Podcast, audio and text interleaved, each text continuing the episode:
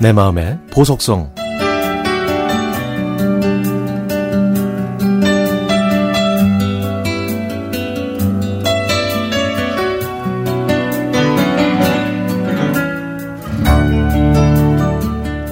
아침에 가족이 모두 나간 다음에 한바탕 어질러진 욕실을 정리하러 들어갔습니다.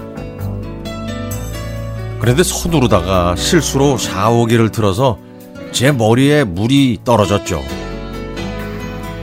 수건으로 대충 닦고 욕실을 정리한 다음 부엌으로 걸어가는데 오른쪽 이마를 타고 한 줄기 물이 주르륵 흘러내리는 겁니다.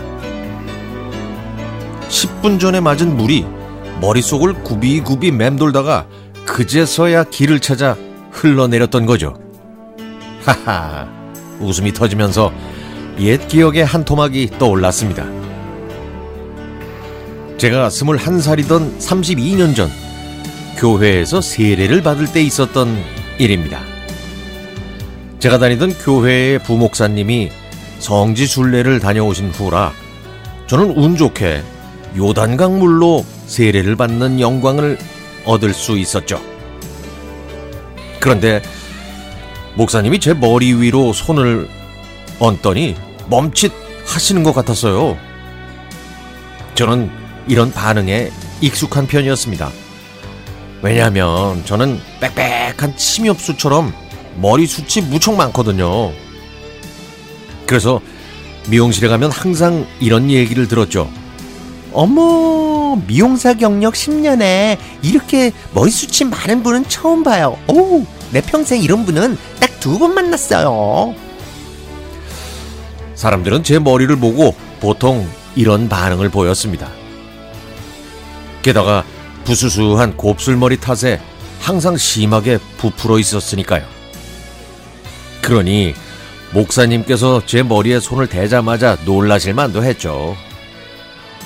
게다가 요단강 물로 세례를 받을 수 있구나 하는 설레는 마음 때문이었는지 아마 그날은 제 머리가 더 부풀어 있었을 겁니다.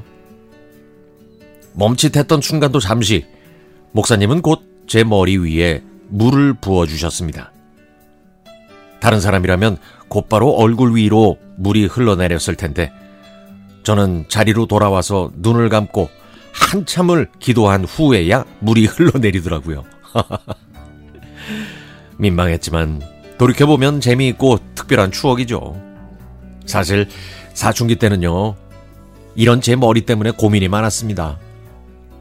그래도 세월이 흐르고 미용 기기와 헤어 제품들이 좋아진 덕분에 제 머리도 이제야 사람의 머리카락처럼 보이네요. 결혼하고 아이를 키우면서부터 지금까지 저는 쭉 짧은 머리를 고수하고 있는데요. 고단한 육아 탓도 있지만 머리가 조금이라도 길면 배추 한 포기를 머리에 얹고 있는 것처럼 보이기 때문입니다. 배추 한 포기. 30대 중반부터는 숱은 그대로지만 머리가 하얗게 색이 시작했고 50이 넘어서부터는 염색도 안 하고 그냥 자연인으로 살고 있는데 어, 사람들의 반응이 정말 의외입니다. 어, 머리가 정말 멋있어요. 어, 분위기 있어 보이네요. 아, 교수님 같아요. 등등. 반평생 머리 때문에 고뇌하며 살았는데 이런 반응은 쑥스럽지만 솔직히 기분은 좋습니다. 그나저나 머리카락 속에서 맴돌다가 10분 후에 머, 물이 흘러내린다는 말이 진짜냐고요? 하하, 저는요, 진짜 정직한 사람입니다.